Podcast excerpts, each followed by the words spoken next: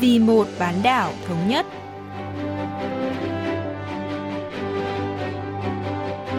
Mỹ Linh xin kính chào quý vị và các bạn.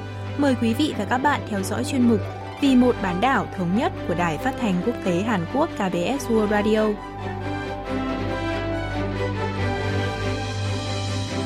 Trong phần 1, diễn biến quan hệ liên triều, chúng ta sẽ nghe chi tiết về chính sách tăng cường tiềm lực quân sự của Bắc Triều Tiên.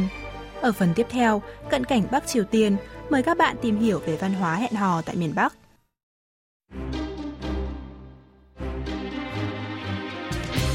Tại Đại hội Đảng Lao động lần thứ 8 vừa qua, Chủ tịch Ủy ban Quốc vụ Bắc Triều Tiên Kim Jong-un đã sửa đổi các điều lệ đảng, trong đó nêu rõ về việc tăng cường tiềm lực quốc phòng.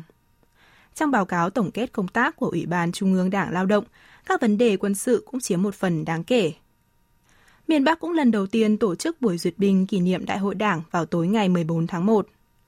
Tại đây, Bình Nhưỡng đã phô trương năng lực quốc phòng bằng cách giới thiệu một loạt các vũ khí mới có thể mang được đầu đạn hạt nhân.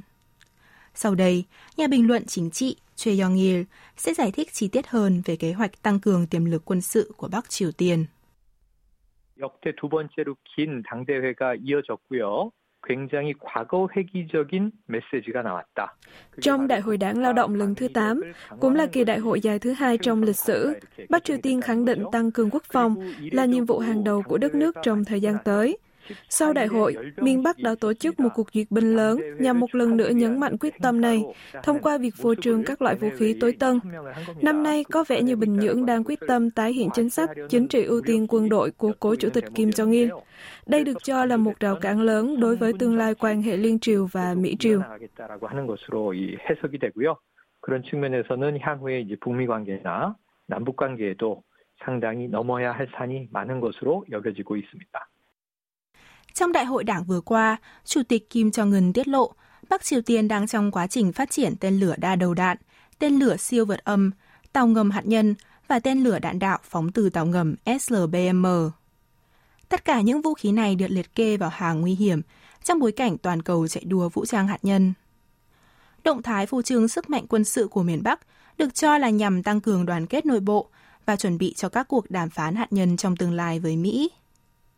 Nhiều nhà phân tích coi đây là một thông điệp nhằm vô hiệu hóa chính sách kiên nhẫn chiến lược và yêu cầu phi hạt nhân hóa mà chính phủ tân Tổng thống Mỹ Joe Biden có thể lựa chọn. Động thái cải tiến vũ khí hạt nhân của Bắc Triều Tiên có thể là một nhân tố tiêu cực, châm ngòi cho cuộc đối đầu của Mỹ trong tương lai.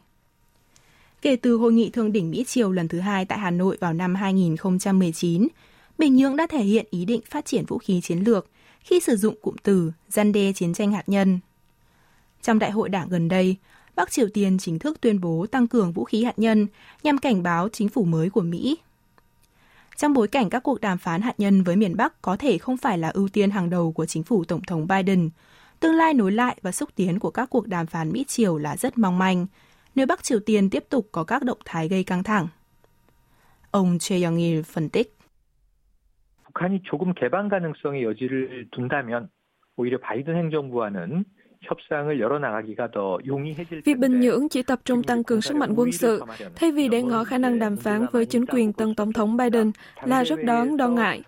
Bắc Triều Tiên đã có một bước đi sai lầm khi nhấn mạnh chính sách cải thiện năng lực quốc phòng tại Đại hội đảng và sau đó tổ chức một cuộc duyệt binh, phô trương vũ khí mới, ngay trước lễ nhậm chức Tổng thống Mỹ của ông Biden, người vốn coi trọng quy trình và chủ trương đàm phán từ cấp chuyên viên.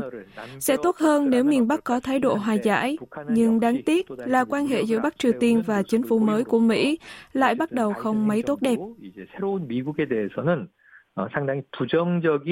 상당히 부정적인 시그널을 준 것으로 관계를 시작하게 됐다라고 하는 안타까움은 남았다고 봐야 할 것 같습니다. Đáng chú ý, Bình Nhưỡng đã tiết lộ tên lửa đạn đạo phóng từ tàu ngầm SLBM mới trong cuộc duyệt binh gần đây, thay vì tên lửa đạn đạo xuyên lục địa ICBM, một vũ khí có thể được triển khai để sử dụng trong thực tế là vũ khí chiến lược nhắm vào Mỹ. Tên lửa ICBM được Bắc Triều Tiên công bố trong lễ duyệt binh kỷ niệm 75 năm thành lập Đảng Lao động miền Bắc vào tháng 10 năm 2020. Tuy nhiên, lần này, Bình Nhưỡng không phô trương vũ khí chiến lược này nhằm thể hiện thiện chí đàm phán với Mỹ. Ông Choi Young-il lý giải.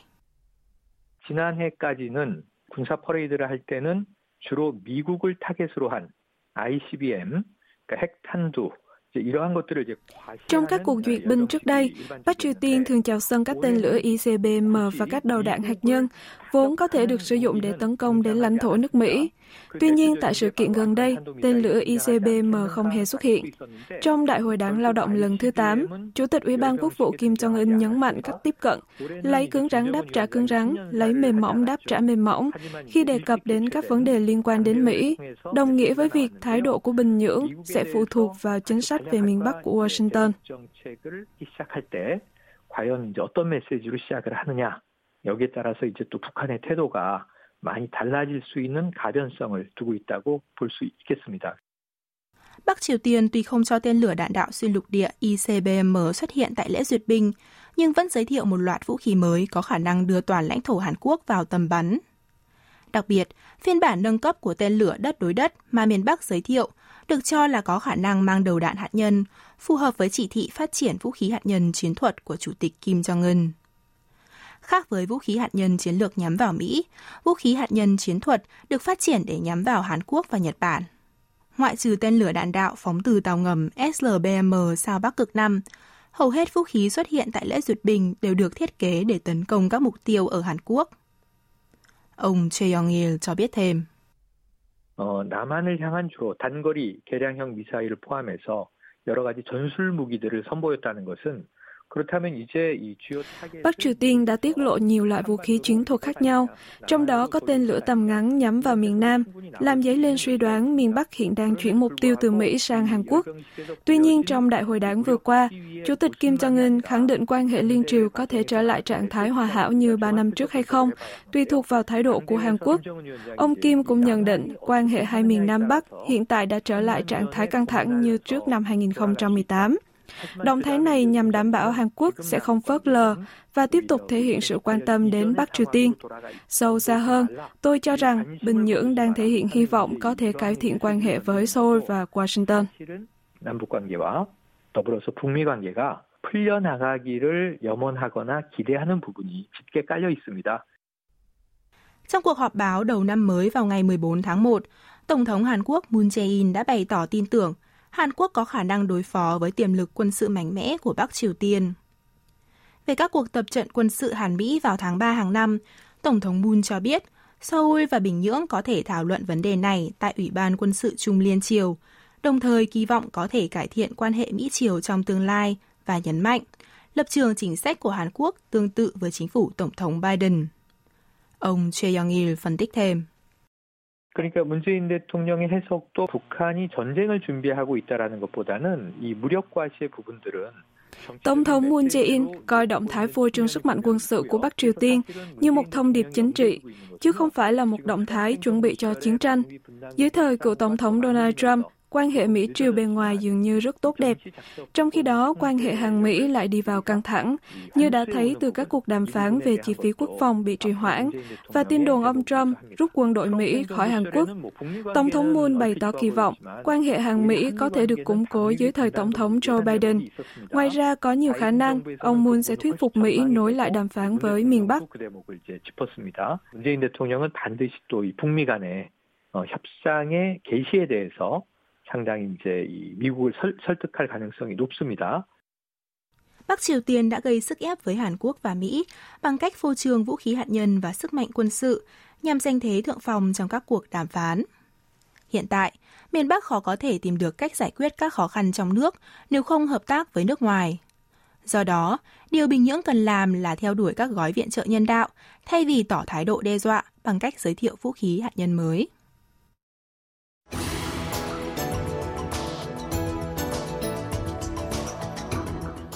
Do lo ngại sự lây lan của đại dịch COVID-19, nhiều người dân Hàn Quốc không tổ chức lễ mừng và họp mặt gia đình nhân dịp Tết Dương lịch 2021 vừa qua. Vào dịp Tết âm lịch tới đây, việc gặp gỡ người thân có thể cũng sẽ gặp khó khăn. Nhiều cặp vợ chồng trẻ xa nhau phải chọn cách gửi tin nhắn hỏi thăm nhau nhân dịp này. Nhiều người không khỏi thắc mắc liệu các cặp đôi ở Bắc Triều Tiên có gặp phải tình cảnh tương tự hay không. Một số người Hàn Quốc lầm tưởng rằng người dân miền Bắc rất rẻ rặt trong chuyện yêu đương và đa số các cuộc hẹn hò là do cha mẹ hoặc người mai mối sắp đặt. Hôm nay, chúng ta sẽ tìm hiểu về văn hóa hẹn hò ở Bắc Triều Tiên cùng bà Kang Mi-jin, một người đào thoát khỏi miền Bắc và hiện là phóng viên của tờ báo trực tuyến có trụ sở tại Seoul mang tên Daily NK. 저는 북한에서 80년대 중반에 대학을 다녔었는데요. 80년대 중반에 제가 대학을 다닐 때는 Giữa những năm 1980, khi tôi học đại học ở Bắc Triều Tiên, việc hẹn hò bị nghiêm cấm trong trường đại học. Sinh viên nào bị bắt gặp hẹn hò sẽ bị chỉ trích nặng nề vì hẹn hò được cho là có ảnh hưởng xấu đến các sinh viên khác. Vì thế, mọi người có nhận thức tiêu cực về việc hẹn hò và rất ít người kết hôn vì tình yêu. Cho đến những năm 1980, nhiều người vẫn tin rằng hôn nhân dựa trên tình yêu sẽ kết thúc bằng ly hôn vì các cuộc hôn nhân này không tuân theo đạo lý thông thường. Dưới thời cố chủ tịch Kim Jong-il, yêu đương và hẹn hò bị kiểm soát vì đại diện cho chủ nghĩa tư bản và là một việc không đứng đắn làm tổn hại đến chủ nghĩa xã hội. 또 사회주의를 젖먹는 불순물로 이렇게 간주를 했던 게 80년대였던 것 같고요. Tuy nhiên, quan niệm của người dân Bắc Triều Tiên về việc hẹn hò đã thay đổi rất nhiều trong những năm gần đây. Người dân miền Bắc hẹn hò tự do hơn trước. Các cặp đôi có thể nắm tay đi dạo trên phố và thể hiện tình cảm hẹn hò và các hành động thân mật trở nên phổ biến kể từ khi Chủ tịch Ủy ban Quốc vụ Kim Jong-un xuất hiện ở nơi công cộng tay trong tay với đệ nhất phu nhân Lee Soi-chu. Hơn nữa, làn sóng văn hóa đại chúng Hàn Quốc, hay còn gọi là Hallyu, cũng đã quét qua xã hội miền Bắc và góp phần thay đổi nhận thức về hẹn hò tại nước này. Bà Kang Mi-jin phân tích. 김정은 위원장이 처음에 이제 아내 이설주를 이제 소개하고 Tôi cho rằng cảnh ông Kim Jong-un khoát tay công khai đi dạo với vợ là một cú sốc lớn đối với người dân Bắc Triều Tiên. Trước đây, khi được người phụ nữ nắm tay, người đàn ông sẽ xấu hổ và nhanh chóng buông tay. Tuy nhiên, sau khi Chủ tịch Kim và vợ công khai tay trong tay, một văn hóa hẹn hò mới đã lan rộng ở miền Bắc.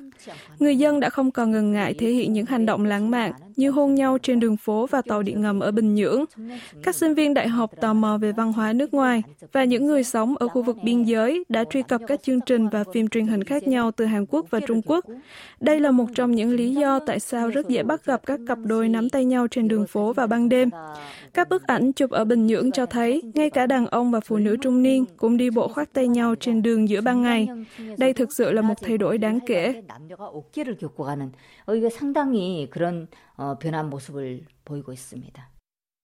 Vậy, đâu là địa điểm hẹn hò ưa thích của giới trẻ Bắc Triều Tiên?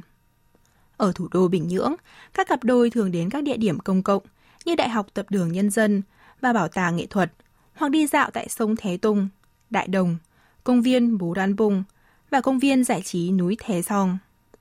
Tuy nhiên, ở các địa phương khác, rất khó để tìm được một nơi để hẹn hò. Vì vậy, các hình thức kinh doanh mới đã xuất hiện ở các khu vực địa phương để cung cấp không gian dành riêng cho các cặp đôi. Bà Kang Mi-jin cho biết.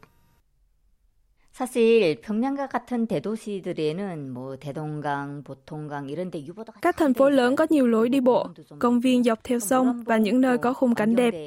Ở Bình Nhưỡng, các cặp đôi có thể đến nhiều địa điểm khác nhau, chẳng hạn như công viên Moranbong, khu di tích lịch sử Mangyongdae, khu vực núi Dung Nam, nơi có Đại học Kim Nhật Thành nổi tiếng, công viên nước, các khu nghỉ dưỡng, rạp chiếu phim. Nhưng ở các địa phương khác, thì ngoại trừ công viên và rạp chiếu phim, không có nhiều điểm hẹn hò. Các cặp đôi có thể thuê các ngôi nhà sát với ga tàu hoặc bến xe buýt, hay còn gọi là phòng chờ, để ăn thức ăn mang theo và trò chuyện tận hưởng khoảng thời gian riêng tư. Đặc biệt, những nơi này phù hợp cho mùa đông lạnh giá và phí thuê cũng thấp.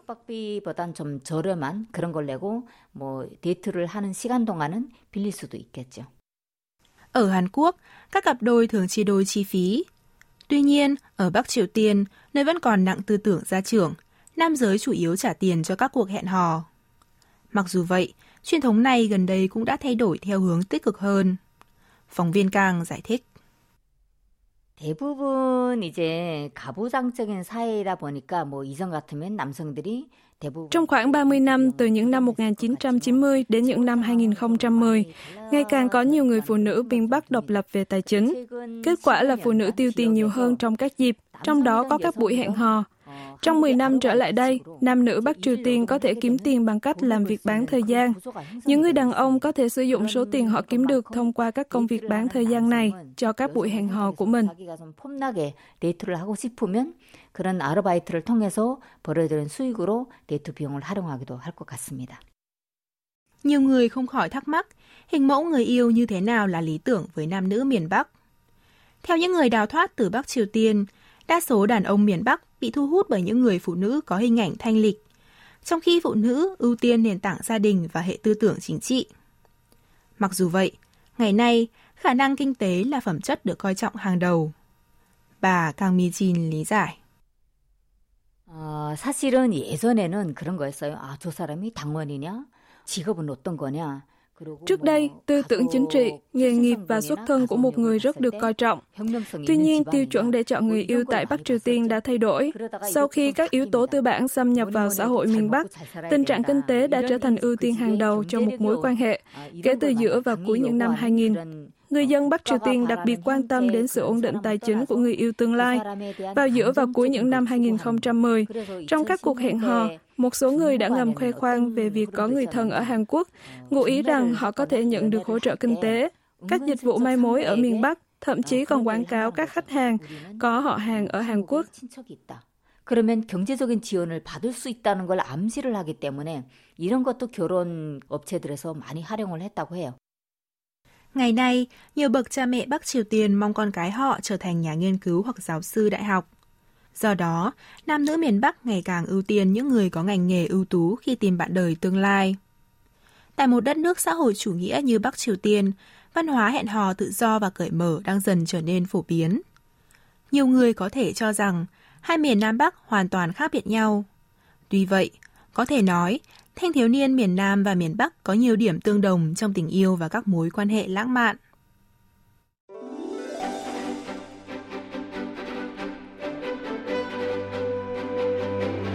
Quý vị và các bạn vừa lắng nghe chuyên mục Vì một bán đảo thống nhất của Đài Phát thanh Quốc tế Hàn Quốc KBS World Radio.